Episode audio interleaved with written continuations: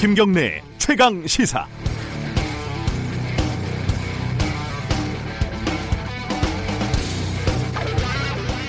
자유한국당 장재원 의원이 국회 방역과 직원에게 반말로 윽박을 지르는 모습이 논란이 되고 있습니다.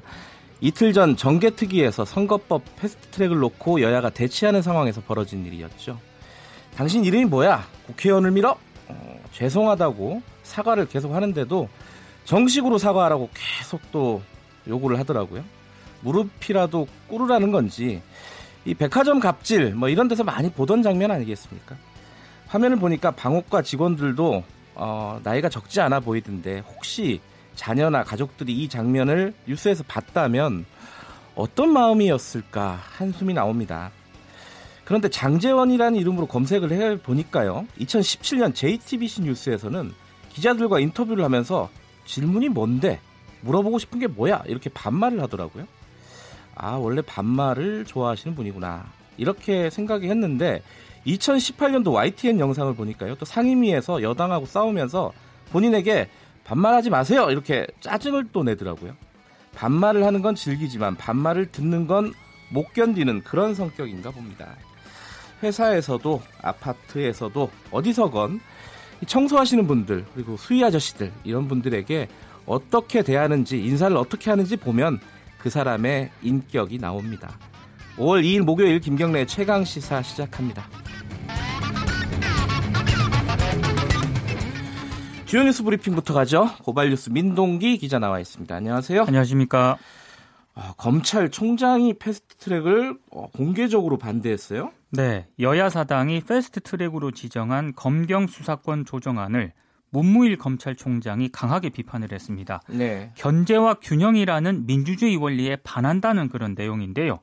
특정한 기관, 여기서는 이제 경찰을 말하는데 네. 이 특정한 기관에 통제받지 않는 1차 수사권과 국가정보권이 결합된 독점적 권능을 부여하고 있다고 지적을 했습니다. 네. 동의하기 어렵다고 밝혔는데요. 한마디로 경찰 권한이 과도하게 커진다 이런 주장을 하고 있는 것 같습니다. 현재 패스트 트랙으로 지정된 수사권 조정안에는 경찰의 1차 수사 종결권을 주고 검찰의 수사 지휘권을 폐지하는 그런 내용 등이 담겨 있는데요. 네. 관련해서 검찰 내부에서 이런저런 좀 불만이 나오는 것 같습니다. 네. 그래서 이런 분위기를 감안을 해서 문 총장이 해외 체류 중임에도 불구하고 직접 입장을 밝힌 것으로 보입니다. 지금 현재 특정한 기관이 수사권과 어, 국가 정보권 이런 것들을 독점적으로 갖고 있지 않나요? 검찰이요? 검찰이 다 가지고 있죠. 좀 어떻게 받아들여야 될지. 어, 청와대는 여기에 대해서 뭐 입장이 나왔습니까? 당분간 상황을 주시하겠다는 그런 입장입니다. 네. 청와대 핵심 관계자가 일부 언론과 인터뷰를 가졌는데요. 일단 공식 입장은 내지 않기로 했습니다. 네. 국회에서 논의 중인 사안이기 때문에 어, 관련해서 청와대가 입장을 내는 게 적절하지 않다는 그런 이유 때문인데요. 일각에서는 문 총장이 9일에 귀국을 하거든요. 네. 청와대 차원에서 문 총장 귀국 직후에 따로 대화를 나눌 가능성도 제기가 되고 있습니다. 오늘 동아일보는 향후 국회 법안 논의 과정에서 검찰 의견이 반영이 되지 않을 경우에 문 총장이 사퇴 카드를 쓸 수 있다는 관측이 나온다 이렇게 보도를 했습니다. 검찰 개혁이 참 어렵습니다. 그렇습니다. 네. 자 자유한국당 이번에 패스트트랙 어, 사태 이후에 지금 장외 투쟁을 어, 하겠다고 계획을 밝혔죠? 네. 여야 사당 패스트 트랙 추진에 반대하는 장외 투쟁 계획을 밝혔는데요. 네. 일단 오늘 청와대 앞에서 현장 최고위원회를 주재를 합니다.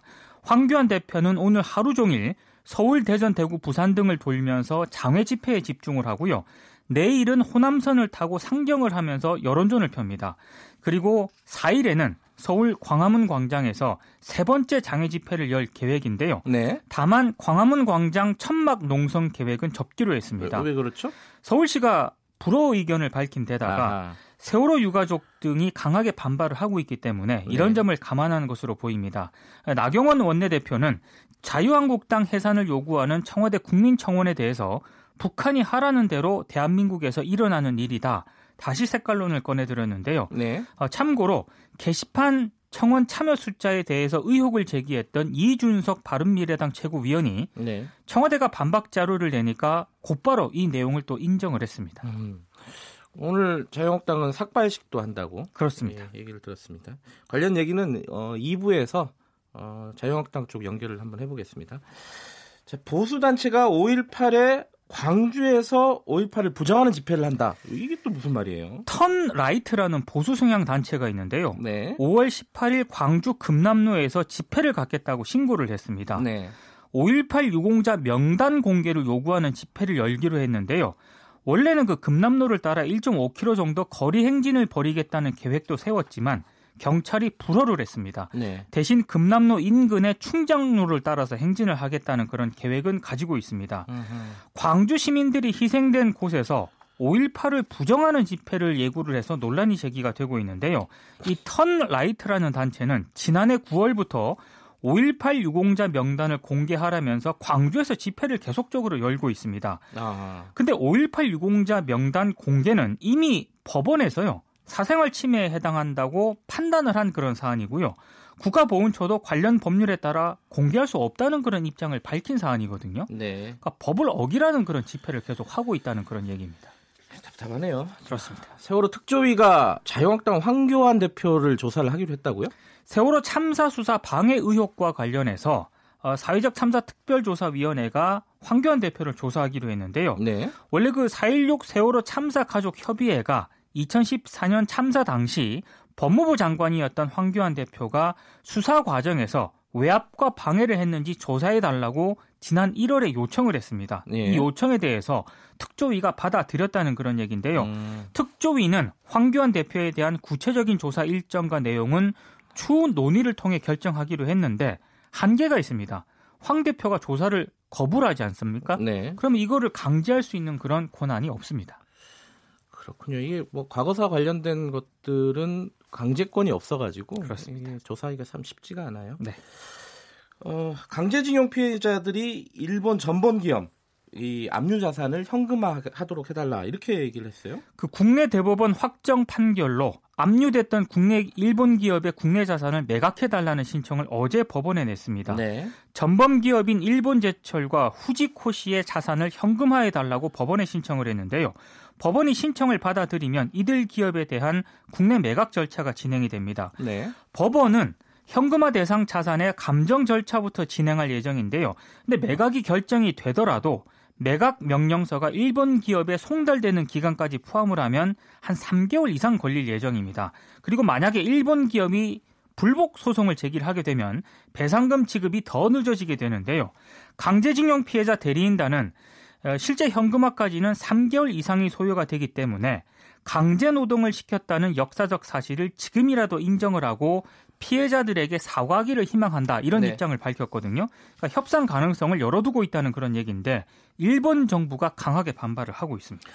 네, 북핵 관련된 소식이 또 하나 들어와 있네요. 스티븐 비건 미국 국무부 대북 특별대표가 오는 8일에서 10일 사이에 방한하는 방안을 한미 외교 당국이 조율 중입니다. 네. 한미 워킹그룹 회의를 열어가지고요. 북미 간 대화 재개 방안을 논의할 것으로 알려졌는데요. 이번 회의에서는 대북 인도적 지원에 대해서도 협의할 가능성도 있는 것으로 지금 전해지고 있습니다. 네. 이게 뭐 계속 교착 국면이라서요? 그렇습니다. 브리핑 끝나고 어, 개성공단 관련된 얘기 좀 잠깐 좀 나눠볼 예정입니다. 어, 다음 소식 전해주시죠. 여성가족부와 통계청이 어제 2019년 청소년 통계를 발표했거든요. 중고생 4명 가운데 1명은 일상, 일상생활을 하지 못할 정도로 우울감을 느끼는 것으로 나타났습니다. 청소년 사망 원인 1위는 11년째 자살이었고요. 10명 가운데 1명은 낙심하거나 우울해서 이야기 상대가 필요할 때 도움을 받을 수 있는 사람이 없다고 답을 했습니다. 네. 우리 사회가 안전하다고 느낀 청소년은 24.8%에 그쳤고요. 불안 요인으로는 30.1%가 범죄 발생을 꼽았는데 좀 특이한 게 남자 청소년은 국가 안보가 가장 높은 불안 요인이다 이렇게 답을 했고요. 반면에 여자 청소년은 범죄 발생을 주요 사회 불안 요인이라고 생각을 하고 있었습니다. 그래요? 야, 이거 좀 특이하네요. 진짜. 그렇습니다. 자, 오늘 뉴스 여기까지 들을게요. 고맙습니다. 자, 고발 뉴스 민동기 기자였고요. 김경래 최강 시사 듣고 계신 지금 시각은 7시 34분입니다.